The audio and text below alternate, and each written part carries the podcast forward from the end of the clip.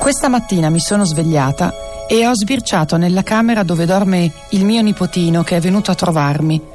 E forse per via del fatto che ieri sera abbiamo visto insieme la città incantata, l'ho immaginato alle prese con cose apparentemente più grandi di lui, davanti alle quali potrà provare a diventare migliore per il beneficio suo e di chi gli sta intorno, anche del mio. Poi ho acceso un fuoco della cucina a gas perché avevo voglia di stare ad ascoltarlo come fosse quello parlante del castello errante di Haul. E mi sono fatta raccontare la storia dei professori precari di Alessandria che hanno deciso di dare una mano agli studenti che fanno fatica a cavarsela in certe materie e hanno genitori che fanno fatica ad arrivare alla fine del mese.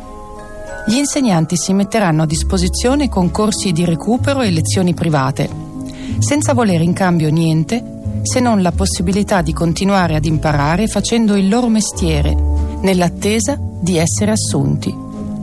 E mentre mi dicevo, se non è una buona scuola questa, mi è venuta una gran voglia delle frittatine arrotolate e delle verdure sottaceto che mangiavo a colazione nel paese di Miyazaki.